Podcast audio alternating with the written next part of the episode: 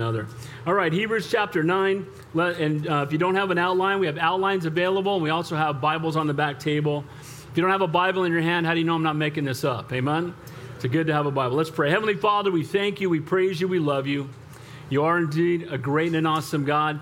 We ask now as we go to your word that your Holy Spirit would be our speaker. We continue to lift up Pastor Joshua as he's in Oxnard preaching in another church right now. Fill him with your spirit, use him mightily. Be glorified today, we pray. In Jesus' name, and all God's people said, Amen. Amen. So, Hebrews, quick background. Again, as we know, the book of Hebrews has been pretty repetitive, but it's repetitive for a reason. And basically, the book of Hebrews is written to the first century church. It was, it was a book written by a Jew to the Jews to tell them they didn't need to be Jews anymore. Amen?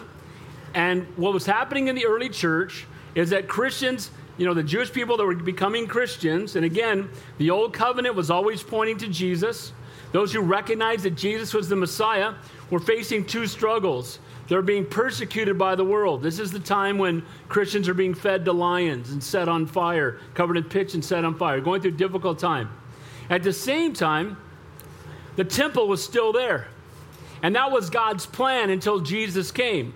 And so they were being tempted to go back to the temple. Many of their family members were still going to the temple. So they'd hear that shofar blow on, a, you know, on, a, on the Sabbath, and they'd see all these people going to temple, and there was a temptation to at least want to cover all their bases. Well, yeah, I know that Jesus is the Messiah. I know we don't need to make sacrifices anymore. But boy, you know, I'm used to that, and that's my tradition. So there's a, a, a yearning to go back to that.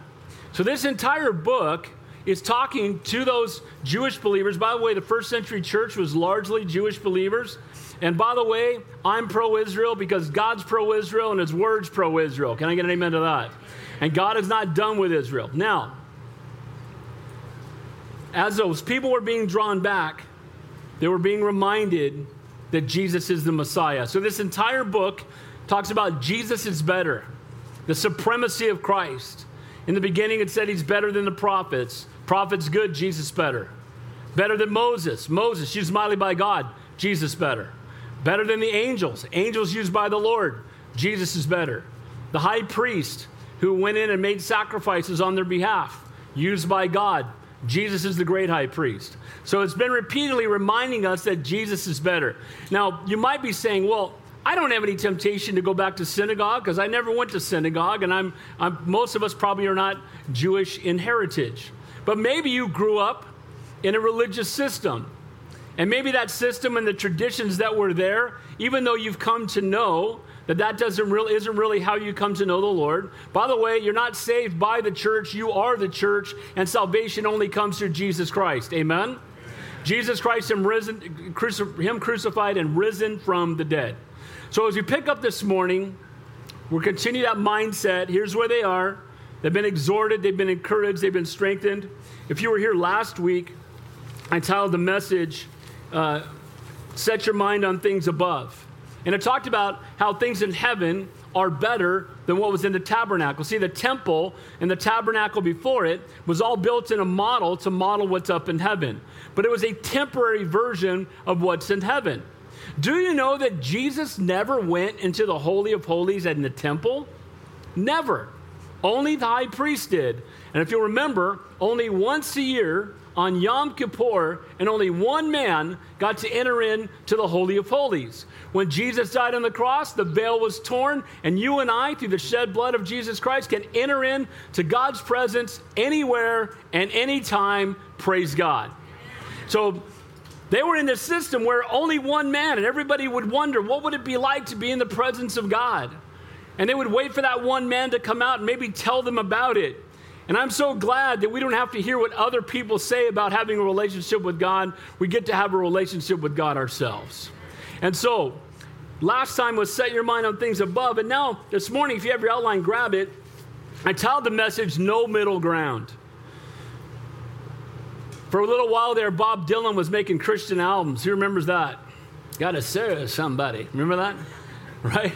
And he, you know, he, he got faith, he got unbelief. Ain't no neutral ground. So there's no middle ground. You either know the Lord or you don't. You're either born again or you're not. You're either a saint or an ain't. Amen? And so every one of us, you either have a relationship with Lord, or you're either a friend of God or you're an enemy of God. And there is no middle ground. And we'll see that in this morning's text. First, we're going to see there's no second chances.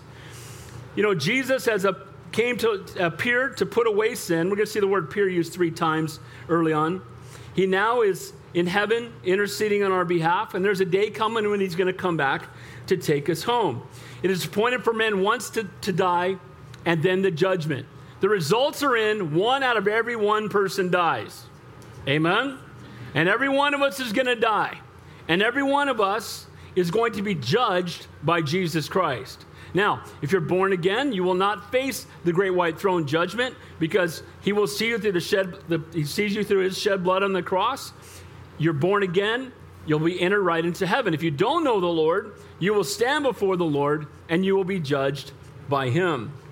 All will stand in judgment for Jesus. The Bible also tells us that every knee will bow and every tongue will confess that Jesus Christ is Lord. That means Buddha is bowing to Jesus. It means Muhammad is bowing to Jesus. It means Joseph Smith of the Mormon Church is bowing to Jesus. Charles Taze Russell, Mary Baker Eddy, all the people that created these other religions, they will all bow to Jesus. Guys, we bow to no one but Jesus. Can I get an amen? We don't bow to men. We don't kiss the rings of popes. We don't elevate people with robes on. We have a relationship with the King of Kings and the Lord of Lords. And one of the things that was happening in the Old Covenant and the things that people do today, they put up roadblocks between you and God. Well, you can come to the Lord if you do these seven things.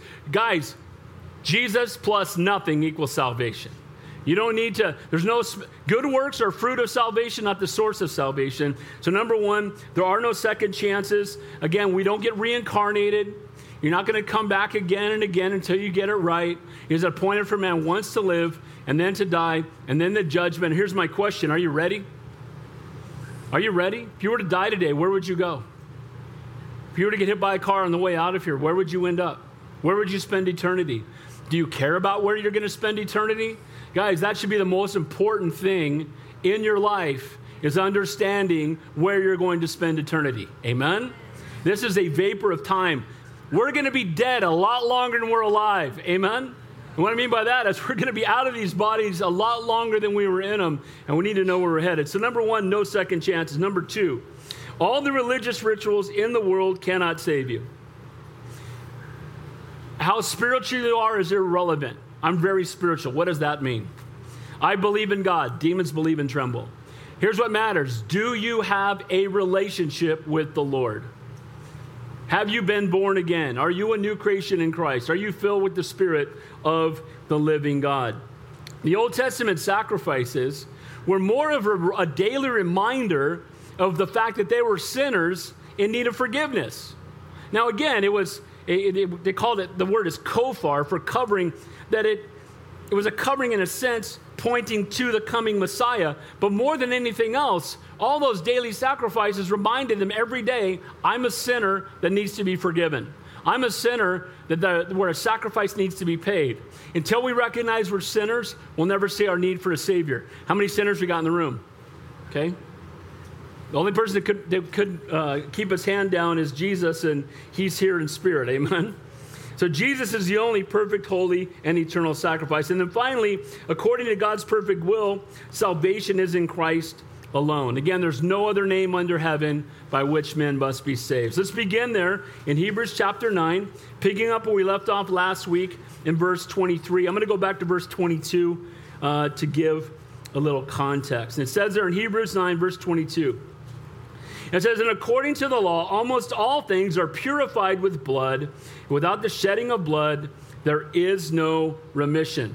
So without the shedding of blood, there can be no forgiveness for sin. And some people struggle with that as to why why is that? Why must there be shedding of blood to be forgiveness for sin? And the reality is, God could do it any way he wanted to. But the Bible says that Jesus was the lamb that was slain before the foundation of the world. So every one of the sacrifices that was being made was always pointing to Jesus. And so you would take a perfect lamb, it had to be a spotless lamb, it couldn't have anything wrong with it. Firstborn, and they'd bring it in, they'd examine it, and that was the one they sacrificed. They couldn't sacrifice the run of the litter, they couldn't sacrifice something, one that was sick. Why was that? Because it all pointed to Jesus. And all that blood that was being poured out was a constant reminder that sacrifices need to be made for me to go to heaven. Now, me to be forgiven. Remember, we talked about this last couple weeks, and we'll talk about it again. The first time you saw the shedding of blood in the Bible was back in Genesis. When Adam and Eve were told that they had they could walk in the cool of the day, that everything for them was, you know, was oh, approvable. They could do whatever they wanted to do, but don't touch that one tree. They could do anything else. They, they could talk directly to God. There was no separation. Nothing died. Plants didn't die. Animals didn't die. Nothing was killing each other because there was no sin. But we know that it didn't take long. We don't know how long, but Satan tempted him. Oh, he doesn't want you to eat of the tree because then you'll be like him. And there's the temptation that the world has is we think we can be like God. By the way, there's two undeniable facts. There is a God and you're not him. Amen? And so what happened? They went to the tree, and as soon as they did, they, they were sinners and they were naked before God, and they covered themselves up with leaves. And if you'll remember in the text, that the Lord slayed an animal to give them skins to cover themselves. See, the shedding of blood for the covering of sin has always been in the Word of God. And so, if you were in Jerusalem on the Day of Atonement, you would see blood flowing in the water, all the blood that was spilling out. So, it was a bloody mess. But it was always letting them know that this was a serious thing, that you're, you couldn't just be good, you couldn't just uh, do good works to be saved, that, that without the shedding of blood, there was no forgiveness for sin. Verse 23, looking at no second chances. Therefore, it is necessary that the copies of the things in heaven should be purified with these, but the heavenly things themselves with better sacrifices than these. For Christ has not entered the holy places made with hands, which are copies of the true, but into heaven itself, now to appear in the presence of God for us. So the copy of the things in heaven should be purified. Earthly temple, tabernacle, and copies of the heavenly could be cleansed with the blood of animals. That's how they cleanse it. When they would go in to make sacrifice, the high priest would first make a sacrifice for himself because he was a sinner. And they would sprinkle blood on the altar and all the elements. And so everything in there had to be cleansed through the shedding of blood. But notice it says there in verse 24, but Christ has not entered the place made with hands. See, Jesus never even went into the, again, into the holy place or the Holy of Holies. Why did he not go there? That was something that the earthly high priest did. Jesus is a greater priest, and he is now on the throne in heaven where it is eternal. See, all those sacrifices they made had to be done again the next day. And it only lasted for 24 hours or so. And the next day, you're making another sacrifice. And there were other sacrifices that were made once a month and some that were made once a year. And it was a constant. But when Jesus died on the cross, that all went away. He said on the cross, It is finished, paid in full. And that's why we don't drag lambs in here on Sunday. Amen? And that's why we don't need a temple. And that's why the Lord allowed the temple to be brought down by the Romans in AD 70. Why? Because we don't need the temple. We are the temple of the Holy Spirit. Amen? So, Jesus, again, our relationship with Him gives us an eternal sacrifice. He's in heaven itself. Now, it's going to say three times, it's going to talk about Him appearing. He said, now appears in the presence of God for us. Do you know that Jesus is interceding on your behalf right now? Next time you're tempted, remember that Jesus is praying for you. When you're going through a difficult time, remember that the Lord is for you. Guys, when we pray, we pray to the Father in the name of the Son, in the power of the Holy Spirit, because you cannot have access to the Father apart from Jesus Christ. Amen? So we need to pray in the name of Jesus. And when we pray in the name of Jesus, we're saying that Jesus would agree with what we're praying about. So we come humbly to the Father, we come through the Son, who is seated at the right hand of the Father, making intercession for us. Verse 25 and 26. Not that he should offer himself often, as the high priest enters the most holy place every year with blood of another, he then would have to suffer often since the foundation of the world, but now once at the end of the ages, he has appeared to put away sin by sacrifice of himself. The high priest went in day after day after day, and only once a year did he get to enter into the Holy of Holies. So it was a constant sacrifice. When Jesus died on the cross, the sacrifices ended. Now, if you got a Catholic background, we love you. I believe there are people within the Catholic Church that love Jesus. And I'm not trying to offend you, but I'm going to shoot straight. The Catholic Church has a lot of false doctrine. Amen? And one of them is that every time you take communion, you're actually eating the actual body of Christ and drinking his actual blood. Well, that would be putting Jesus back on the cross every time you had communion. And first of all, that's just nonsense. Can I get an amen to that? It's a representation of his body, it's a representation of his blood. But that's why we don't have Jesus on crosses, because he's not on the cross. He's a risen and living Savior who has triumphed over sin and death. Amen?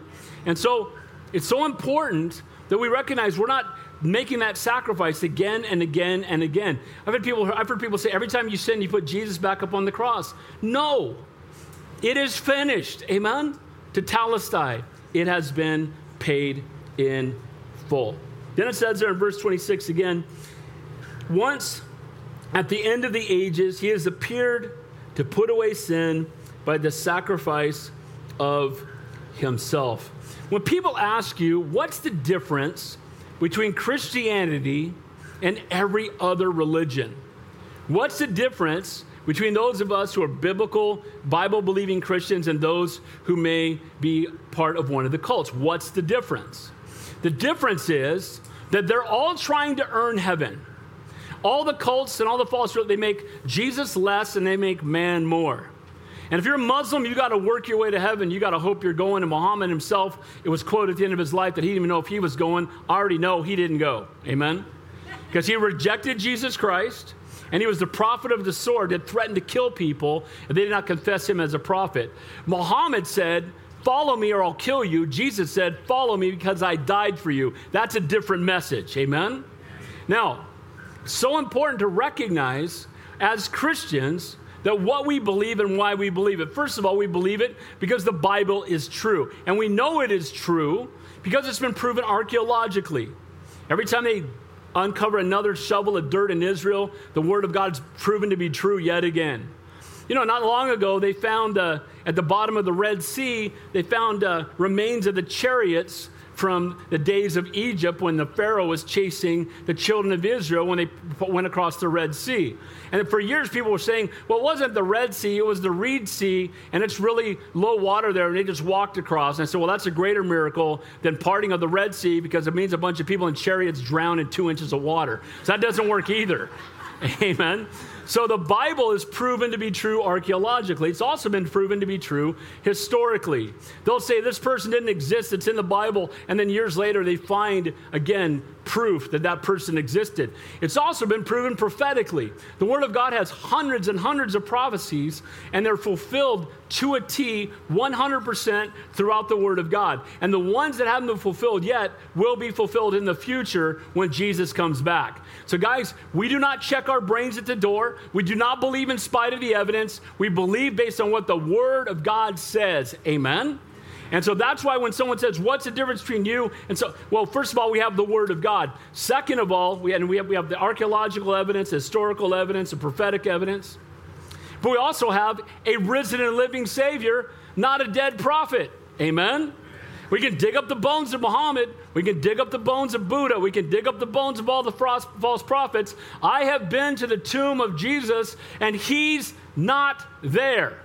We serve a risen and living Savior. Amen? So, guys, we need to know what we believe and why we believe it. We need to recognize. So, they're being tempted to go back to the temple and put their faith in a high priest, their high priest that kept dying and having to be replaced, and all these sacrifices being made. And they're being tempted to go back to that when it's just a foreshadowing. All of it was pointing to Jesus. He was the one that all it all pointed to. So now Jesus has come. We don't need to run back to the temple. We need to run back to the old covenant. And I love the Old Testament, by the way. Come on Thursday nights. Jesus is in every chapter. It's always pointing to him, but he is the answer. He has appeared to put away our sin by the sacrifice of himself. He appeared not, not to cover sin as the old covenant did, but to put it away. I've shared this with you before. You know, they, they have a thing called the scapegoat. You wonder where that term came from. You know, a lot of terms you read, you, you hear about, come from the Bible. Someone will say, well, the writing's on the wall. I always love to say, where did that come from? Where did that saying come from? Came from the book of Daniel. Amen? People make quotes like that all the time. We'll call someone a scapegoat. I'll say, well, you know where that term comes from? Most people say, no, I have no idea. Well, scapegoat, when they would make sacrifices, they would sacrifice one goat. They would take the other goat and they would confess the sins of Israel over the goat. And then they would take the goat out and they would send it out into the desert. And they would literally place people at different distances to make sure the goat kept running and it went from east to west. And the Bible tells us when Jesus died upon the cross, he separated our sin as far as the east is from the west. The Bible rocks. Amen? It is so, it's so perfectly in tune with what the Word of God says. And so we see that the fact that Jesus appeared not to just cover our sin, but to put it away, to separate it as far as the east is from the west. It's not the blood of bulls and goats, but the blood of our Savior. See, to the Jew, no more sacrifices or focusing uh, on offerings any longer was hard for them. Because again, when you're used to it, when you've grown up with it, when you've been doing it for decades, even when it's been replaced by something greater, it's hard not to run back to it. And some of you here, no doubt, feel that way. I shared before that my next door neighbor in Santa Cruz, when I pastored the church there, he was a real devout Catholic and he started attending our church and he gave his life to the Lord. We baptized him and his family. And then when his kids got to a certain age, he went back to the Catholic Church for a while so they could be confirmed in the Catholic Church. And I'm like, bro, why are you doing that? He goes, I got to cover all my bases. You know, just in case. And I said, bro, Jesus plus nothing equals salvation. And by the way, Jesus has all the bases covered. Amen? You don't need anything else. You don't need any rituals. There's no other things you've got to do. Now, we had a baptism yesterday. And by the way, if you haven't been baptized, you should be. Amen? Now, but baptism is not a prerequisite for salvation. But the Bible says, if you confess me before men, I'll confess you before my Father in heaven. So when people are baptized, it's a picture of the death, burial, and resurrection of our Savior and the fact that He's risen from the dead. It's also a picture that we've died to ourselves and we are now new creations in Christ. And so we were at Zuma Beach and we had eight people get baptized, and that's a wonderful thing. But again, it's not necessary for salvation, but it's the fruit of salvation, and it's letting the world know that we love being identified with our Savior. Now, again, if you were being baptized into any other religion, they'd have to leave you down in the water because their prophet never got up. Can I get an amen? They just leave you there to drown. Why? Because only Jesus risen, only He is risen from the dead, only He has triumphed over sin and death.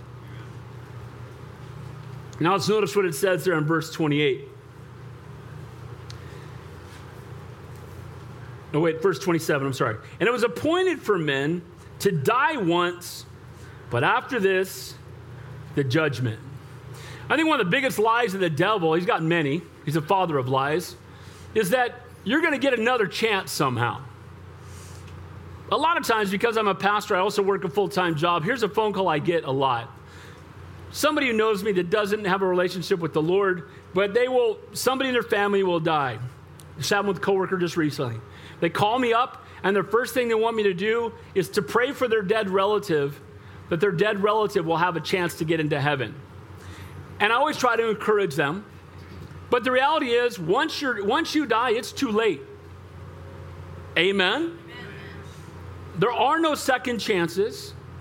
It's appointed for all of us to die once, all of us to stand before the Lord. There is no reincarnation. You're not coming back for a second try.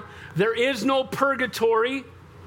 Amen. Amen. You close your eyes on earth, you open them up in glory. If you don't know the Lord, you open them up in a place, again, of torment after you're judged by the creator of the universe. So we all have to just have, have this divine appointment. And we all have to determine whether we're going to accept God or reject Him because all of us will be judged. And we will not be judged by Muhammad. We will not be judged by Buddha. We will not be judged by Hare Krishna. We will not be judged by L. Ron Hubbard. Amen? We will be judged by the King of Kings and the Lord of Lords. And here's what it comes down to He's not going to judge whether or not you're good because we already know we're not. Amen?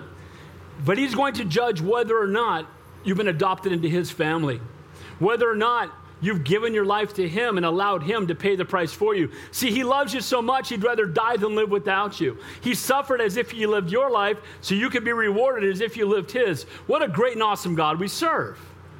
And to him be all the praise and all the glory and all the, all the honor. So, apart from Christ, all men will face judgment. Jesus is the righteous judge.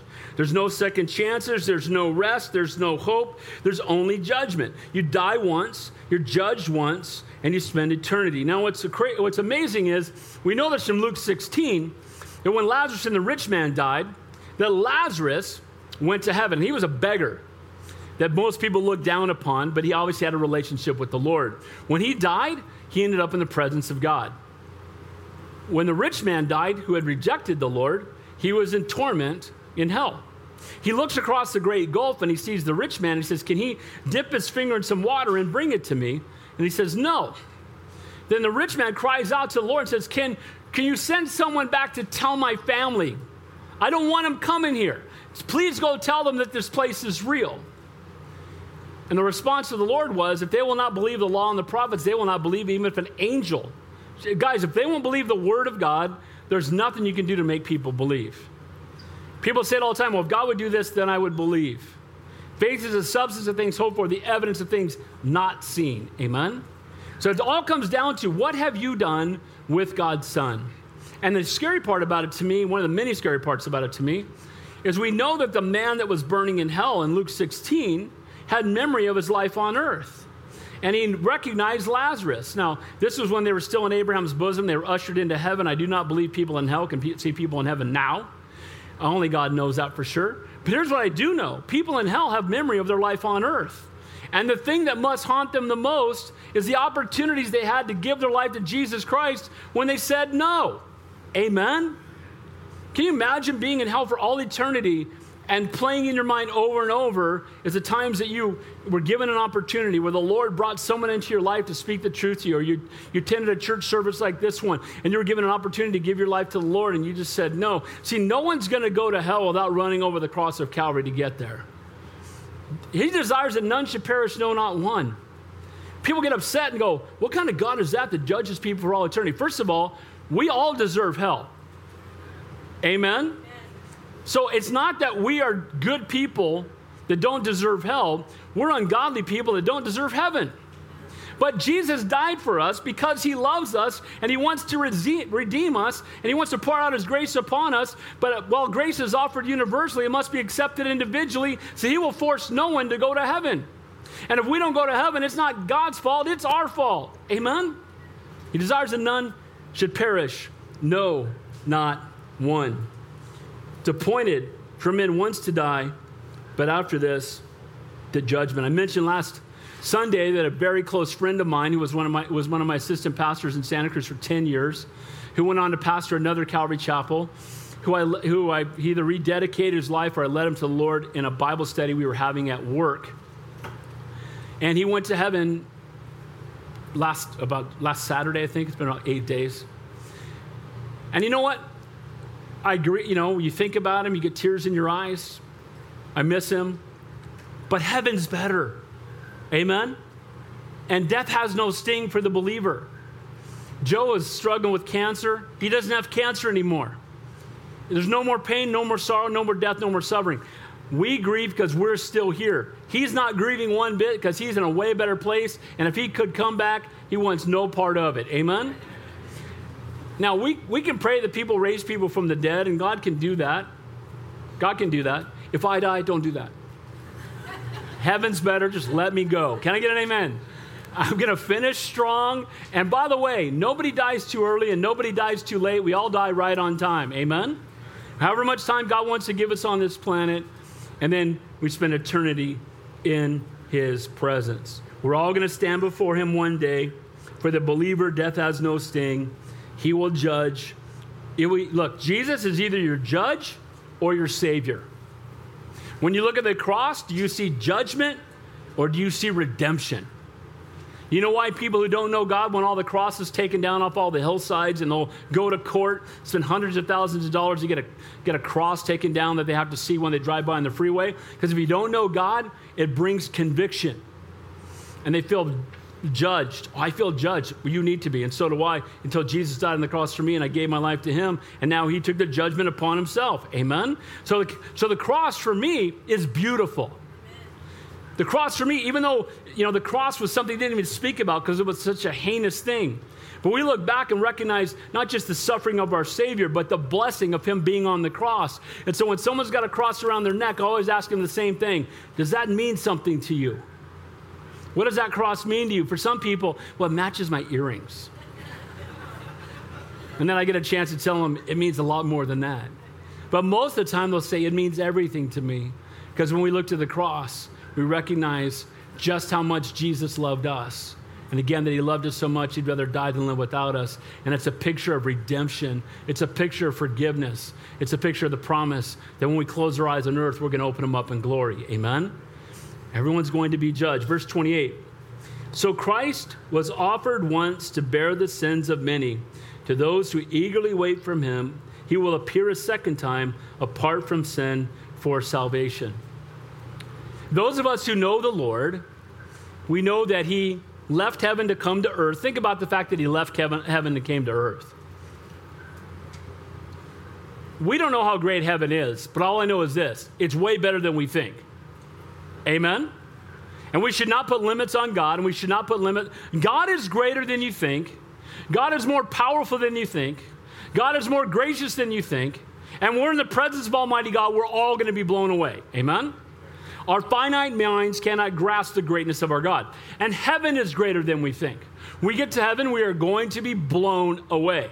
Now, because of the greatness of our God, because of who He is, it blows us away that He left eternity past and came to earth knowing that what was waiting for Him here was being mocked, being scourged, being rejected, and ultimately being crucified, and knowing separation from the Father as he hung on the cross and took all of our sin upon himself. And yet, he did it anyway because he loves you. Amen? Remember that the next time you're afraid to share your faith. Remember that the next time that you have an opportunity to point somebody to the Lord, or the next time you hear someone curse his name. Guys, just remember the depths of his love for you. And Lord, help us to be unashamed of our Savior. Jesus is a superior sacrifice. All the old covenant sacrifices, the millions of sacrifices, that was God's plan until Jesus came. And once Jesus came, that plan was no more. That was a shadow of what was coming. Why would you run back to that which has been fulfilled by Jesus Christ? That's really the focus of this entire book. So, point number one no second chances. No second chances. Again, Jesus appeared to put away sin. He's appearing on our behalf in heaven, and he'll be coming back for us very, very soon. Notice it says at the end of that verse that we eagerly await. Do you eagerly await for the Lord to come back? Are you excited about Jesus coming back? Are you excited about Jesus coming back? Okay. Now, some of us, if we told the truth, we'd say, I want him to come back, but could he wait a little while? I got a vacation coming up. I haven't met the right man or woman yet. I'm still waiting for grandkids. You know, all these things that might be fine. But guys, when we get to heaven, we're going to realize how foolish it is to think that there's anything on this planet that we should be waiting for and excited about compared to being in heaven. Amen? And guys, we should be excited about the Lord coming back. And you know what? He could come back today, and that would be just that would be just great with me. But until he does, may we be found busy about his work. So no middle ground, no second chances. Point number two: all the religious rituals in the world won't save you. Look what it says there in verse one of chapter ten.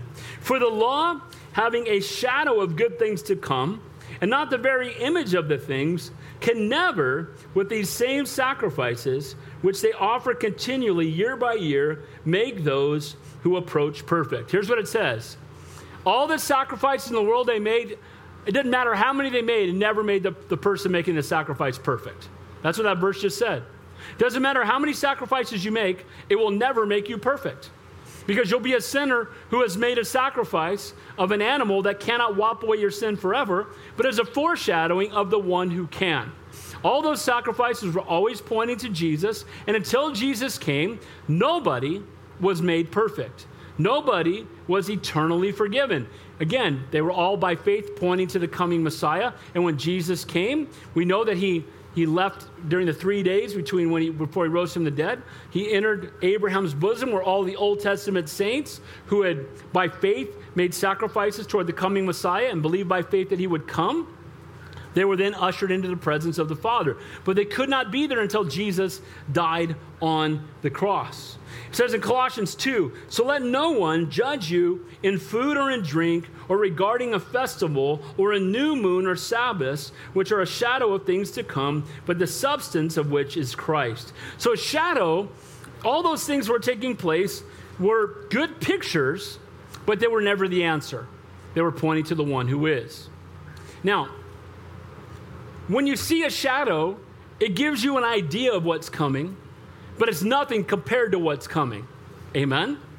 You can see the shadow of a person, you know, you're, you're on a building, you're blocked some way, and you see a shadow, and you have an idea of the shape and the form of that person, but it, it does not compare to when that person walks by. I remember as a kid in Orange County uh, in the summertime, I remember, first thing I remember, we never wore shoes except on Sunday. So by the end of the summer, you know, you could walk across hot coals and you wouldn't even know it. The bottom of your feet were all black. You ran on the blacktop, and you knew what to do when the lights turned on. What did you do when lights turned on at night? What happened when the street lights went on? What did you have to do? Go home. See, there's, that's my generation right there. These kids were already home playing video games all day, but we, we were outside all day. But I remember that when we have water balloon fights, there was one place I could stand and I could see the person's shadow coming. And when their shadow came, I just wait till they, and then I just come out and just barrage them with water balloons. And it was, it was awesome until one day someone's grandma was walking by. Fortunately, it bounced off. It wasn't good. Can I get an amen? But, but, but I didn't recognize it because shadows don't always show you what the real thing is. Amen? So the shadow, it's like a picture. Uh, I'm a big, I love pictures. My family knows if you want to get me something for Christmas, give me pictures of my family. My daughter makes me these little albums of, of different things, and that's what I love. I don't need anything else. I love pictures.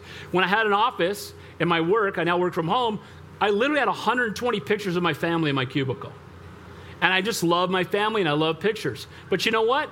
Seeing pictures of my family is nothing like being able to hug and kiss on them in person. Amen? And see, all the old covenant was a picture of the one who is coming. It was a foreshadowing of Jesus. It was never the answer, it was always pointing to the one who is. Why would you run back to a picture when you can have the person? Why would you run back to the shadow when you can have the, the, the very person living, moving, and breathing? Amen?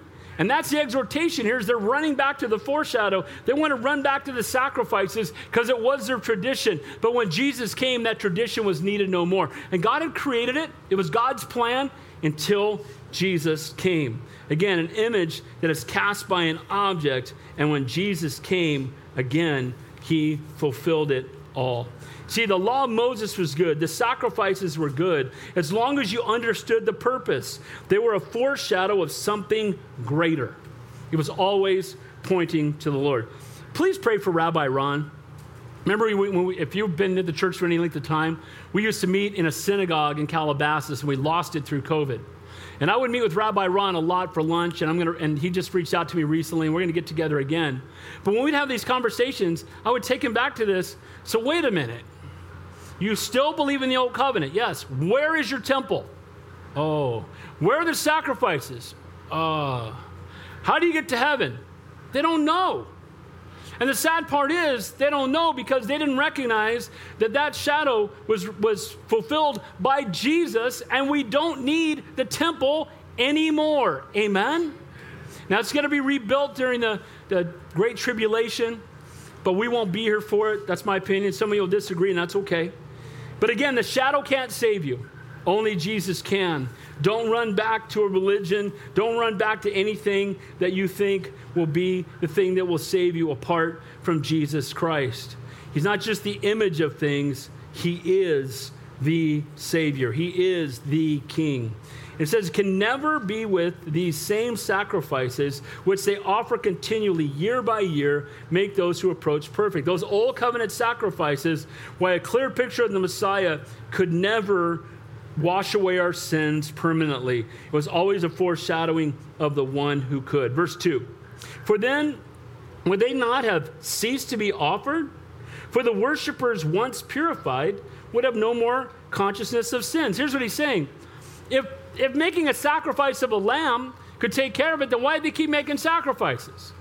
If the price could be paid by an animal, then why did they have to keep doing it every day? And if they had made the sacrifice of an animal that was enough, they would no longer feel the condemnation of their sin, knowing they'd been forgiven, and they wouldn't even seek to make a sacrifice. But that's not what happened at all. They continued to make the sacrifice because they'd never had the, the, the blessing that you and I have, that the Holy Spirit has come to live inside of us to let us know that we've been redeemed and forgiven. If animal sacrifice had fixed the sin problem, they could have ceased to be offered. So the worshipers, no Jew pretended to believe that even the annual atonement canceled their sin. You never saw that. Never did they think that, oh, that, oh, it's Day of Atonement, now we're done. That never happened. It was more and more sacrifice. And if anything, the religious leaders started adding more things they had to do to be saved. Oh, on the Sabbath, you can only walk this far, and you can't do this, and you can't, you know, and you got to tithe your mint and cumin. And they would do all these things, all this legalistic stuff they would add on top. And by the way, legalists think they're the most holy people. And they'll let you know, by the way. Amen? And they say, well, I do all of these things, which proves how close I am to God. And the legalist, the Bible says, is the weaker brother. Why? Because they're adding to the cross of Calvary to somehow believe that. Now, let me describe legalism. You ready? Legalism is when you make a personal conviction something necessary for everyone else's salvation. I don't believe we should have televisions. Okay, and I'm all right with that. But if you go around and say, if you have a TV in your house, you're going to hell, you're a legalist and you're wrong. Can I get an amen to that? I don't believe you should you know, have your kids go to public school. I don't believe you should do this. I don't believe. And when you start making your personal conviction the requirement for someone else's salvation, you're a legalist. And the Pharisees were legalists in a big way. And they were adding, they have over 600 laws they must keep. To this day, talk to a, to a, to a Jewish person who follows the Old Testament, and, and they'll tell you, I have 613 laws I must keep. And my response is always the same. How's that going, bro? How you doing with that? I know 10 of them, you're not keeping those. Can I get an amen? Aren't you glad that you're not going to be determined on whether or not you go to heaven, on whether or not you can keep 613 laws? We'd all be in big trouble. By the way, you would never know for sure if you're going. Amen? How many of you know for sure that you are going to heaven? Can I get a hallelujah with that? Going to heaven. It doesn't get any better, guys. We're going to heaven. Whenever you're down around me, I said it to three people this morning. They came up, they looked a little down and go, You going to heaven? Yeah. You know what I mean? I had a flat tire though. We're going to heaven. Heaven is better. And the sad part is, if you're trying to earn heaven, you'll never say, I'm going to heaven. If you think there's a bunch of rules you must keep, Christianity is not a hope so, it's a no so. We know by the shed blood of Jesus Christ that we are going to heaven. It says there in verse 3 But in those sacrifices, there is reminder of sins every year. For it is not possible that the blood of bulls and goats could take away sins. See, I said this earlier. The real reason they continued to sacrifice was not to be redeemed, but to be reminded. Now, again, it was pointing to Jesus, but it was reminding them every time boy, I'm a sinner. You bring that lamb into your house, you watch it for four days, you take it to be sacrificed, you see that poor little thing get its throat slit and blood pouring out of it.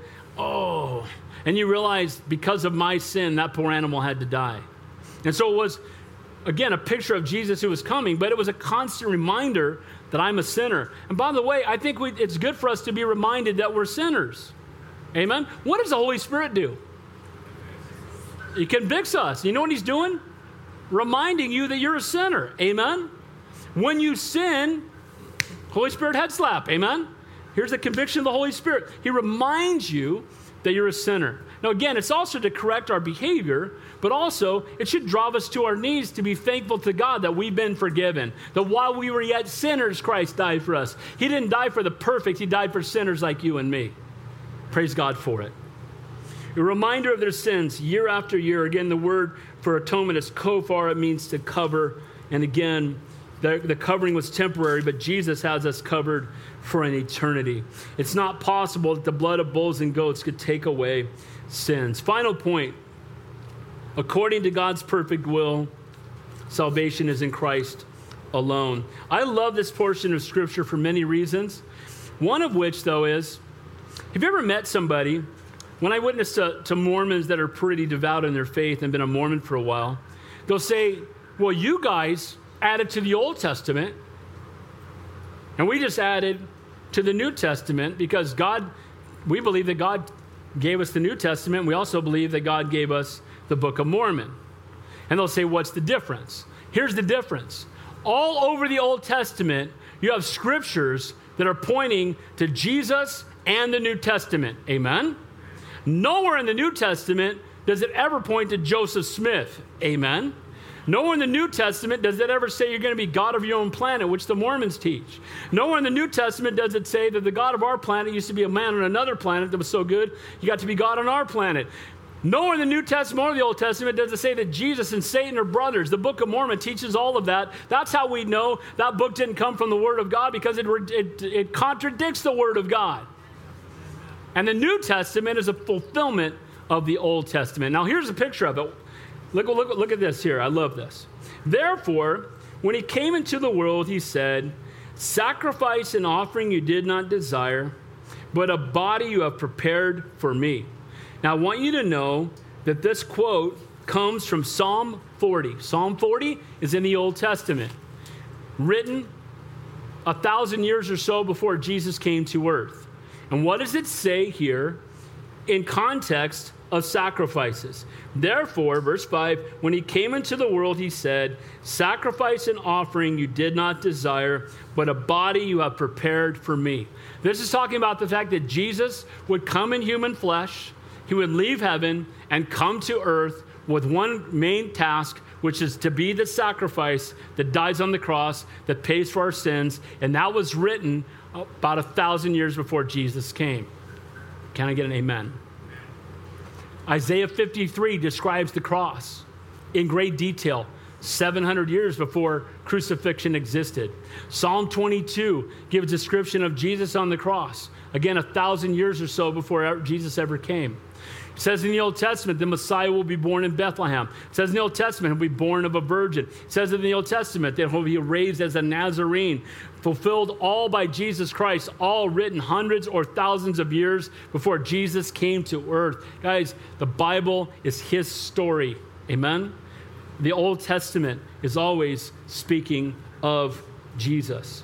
A body prepared for me speaks of his incarnation, that he was going to leave heaven and come to earth. It says in verse 6 and 7 In burnt offerings and sacrifices for sin, you have no pleasure. Then I said, Behold, I have come. In the volume of the book, it is written of me to do your will, O God. Boy, if you've got a pen, get that out and underline that verse. What does that say? In the volume of the book. What book's he talking about? It's in your lap. Can I get an amen? In the volume of this book, it says there, let me read that to you again. In the volume of the book, it is written of me. This entire book is about Jesus. All of it. Amen? And throughout the Word of God. Do you remember on the road to Emmaus after Jesus uh, you know, had risen from the dead? And he's walking along the road with two of the disciples. And it says that he shares with them everything concerning himself from the Old Testament. Who wants a tape of that message?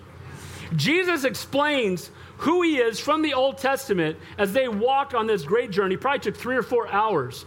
And when they got to the end of it, they were holding on to Jesus and they, they didn't know who he was. He said he veiled himself from them. And they were holding on to the Lord and didn't want him to go because they wanted to hear more. See, this entire book is is his story. It all points to the Lord. He is the answer for everything that is in the entire Bible. It's all written of him. He says, in burnt, uh, in burnt offerings and sacrifices, you have no pleasure. See, it breaks the heart of God that because of the sinfulness of man, that sacrifices need to be made. The Lord knew it was coming, but He doesn't, you know, God knows it, but God doesn't love it. And here's the other thing that happens too. Here's another discussion you get a lot. We're doing a little bit of apologetics class this morning. But people will say to you, why would a loving God let this happen? Anybody ever heard that before? Why would a loving God, loving God let people starve to death? Why would a loving God allow my 12 year old brother to die in a car accident? Why would a loving God? Well, first of all, if we had obeyed a loving God, nobody would die. Amen. If we'd obeyed a loving God, there would be no sorrow, no pain, no suffering, and no death. And the reason the world is a mess is not because of God, it's because of us. It's a product of our sin nature that has brought death to the world, that's brought heartache and brought pain. Now, that being said, our God is also a God of love and grace and mercy. And it breaks his heart that people, that people die. But at the same time, he's given a solution that when we die here, we can spend eternity with him. Amen? And so the exhortation, as he's quoting the Old Testament, that he doesn't bring, it's not joyful for him, the sacrifices for sin, but it is a requirement. Verse 8. Previously saying, sacrifice offering, burnt offerings, and offerings for sin you did not desire, nor had pleasure in them, which are offered according to the law. Then he said, Behold, I have come to do your will, O God. He takes away the first, that he may establish the second. What's he talking about? He takes away the first, that he may establish the second. He took away the first covenant, the old covenant, and the old way of being obedient to the Lord towards redemption, and he's replaced it with himself. See, no longer are we under that old covenant. No longer do you need to go back to those old religious rituals and traditions. Again, God had created them for a time, but they were always pointing to Jesus. And once Jesus came, that was all done away with. I know there's a lot of repetition here, but you got to understand those first century, those first century Jewish Christians were really torn. They've gone to, some have gone to temple for 50 years. And now they're not going anymore. And they knew that was God's plan up until then, but it was a struggle.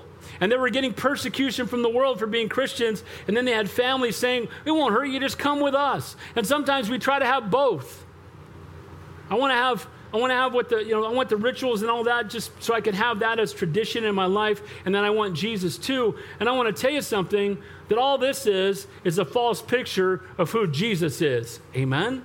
And we don't need both, we only need Jesus. It says in, in, Psalm 51 David said, For you do not desire sacrifice, or else I would give it. You do not delight in burnt offering. The sacrifices of God are a broken spirit, a broken and contrite heart. These, O God, you do desire. You know what? Or these, O God, you do, despise, do not despise. You know what God really wants? He doesn't want a sacrifice, He wants you. The sacrifice has already been made to allow us to have intimate fellowship with God. We think we need to keep making sacrifices for God. The sacrifice has been made. We don't need to make sacrifices for God. He just wants us to enter into intimate fellowship with Him. You know, the Bible says that we are, you know, talks about the pearl of great price where the master goes and sells everything to buy a field because there's one pearl that he wants on that, on that plot of land, and that pearl is you. What does Jesus treasure? What does God the Father treasure? You. Why did Jesus come and die? Because he loves you. And you know what? We don't need to go back to old traditions. We just need to keep our eyes on the Lord and fall in love with him. It says in Isaiah, To what purpose is the multitude of your sacrifices to me? says the Lord. I've had enough of burnt offerings, of rams and the fat of cattle. I do not delight in the blood of bulls or of lambs or of goats. It says in Psalm in 1 Samuel 15, To obey is better than sacrifice.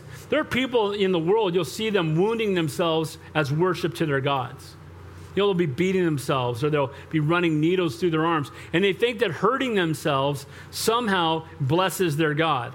And that's not what God wants of us. He, he, look, He suffered so we don't have to for our sin. Amen? Now, in this life, in this world, we'll have tribulation, but be of good cheer because He has indeed overcome the world. He came in the volume of the book. Those who have been Again, here on Thursday nights, we see that the entire Old Testament points to him in prophecy and in type, in history and poetry.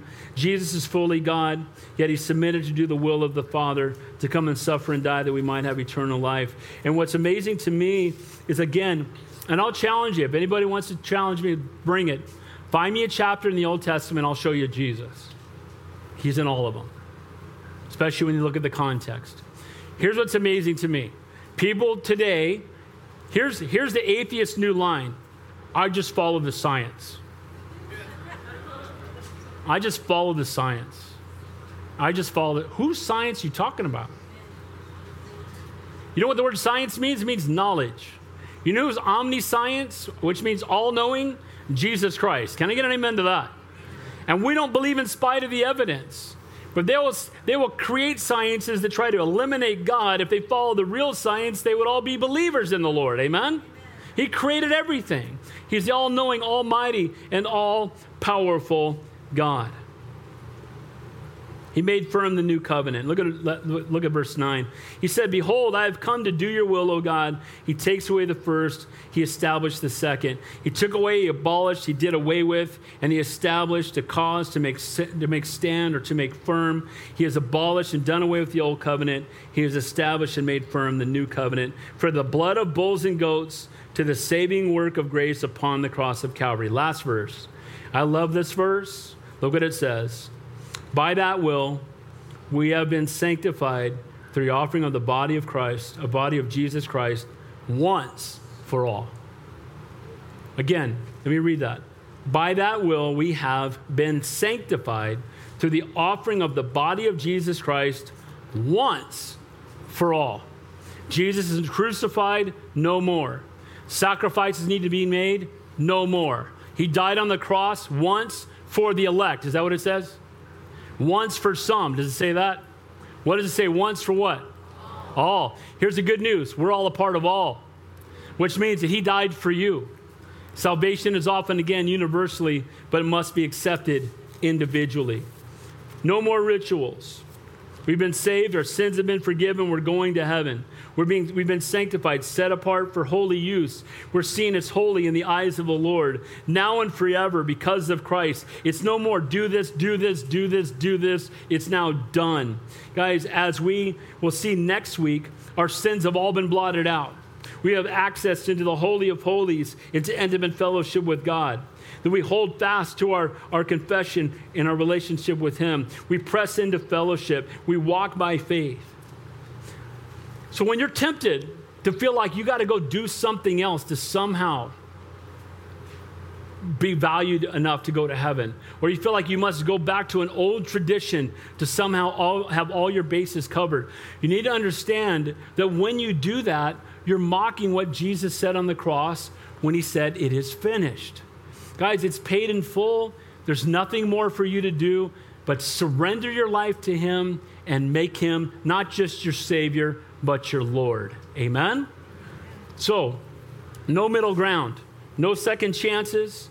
All righteous rituals in the world cannot save you. And according to God's perfect will, salvation is in Christ alone. Let's pray. Heavenly Father, we thank you. We praise you. We love you for your word. We thank you, Lord, that it's living and breathing and sharper than a two edged sword. I thank you for everyone who's here today. Lord, that we would be reminded that you're enough that you paid it all, that we would not run back to anything this world has to offer, but Lord, that we would run to you, that we would not try to find peace and hope in our old way of life or in an old religious system or in an old way that we relieve pain and sorrow, but Lord, we would run to you instead. Lord, as there is no middle ground, we know we have faith we have unbelief. I pray, Lord, if there's anybody here today that doesn't know you, that today would be the day of salvation. The Bible says, if you confess me before men, I'll confess you before my Father in heaven. If you deny me before men, I will deny you before my Father in heaven. I'm not trying to ask you to join a church or anything else, but just to give you an opportunity to confess Jesus Christ, not just as your Savior, but as your Lord. The word repent means I'm going in this direction. It's a change of heart, a change of mind. I've been walking away from the Lord, and God has gripped my heart, and I'm ready to turn back and surrender my life to Him. And the Bible says again, if you believe in your heart and confess with your mouth that Jesus Christ is Lord, you will be saved. I'm going to give you an opportunity to do that right now. If there's anybody here, Christians be praying for someone, anybody here that might not know the Lord. Here's an opportunity to make that confession. The confession that rich man who was suffering and torment wishes he had made. If you've never given your life to the Lord and you're ready to submit to Him, make Him not just Savior of your life, but Lord of your life. As salvation is being offered universally, you're willing to reach out and take it individually. Anybody at all, just raise your hand. I want to pray with you. Anybody at all. Today's the day of salvation. Loves you so much, you'd rather die than live without you. Anybody. Lord, we thank you for your grace. We thank you that we're going to heaven. We thank you, Lord, that we're redeemed and forgiven. We thank you, Lord, that you are a loving, gracious, and merciful God, and you give us so much more than we deserve. We ask these things in your holy and your precious name, we pray. And all God's people said,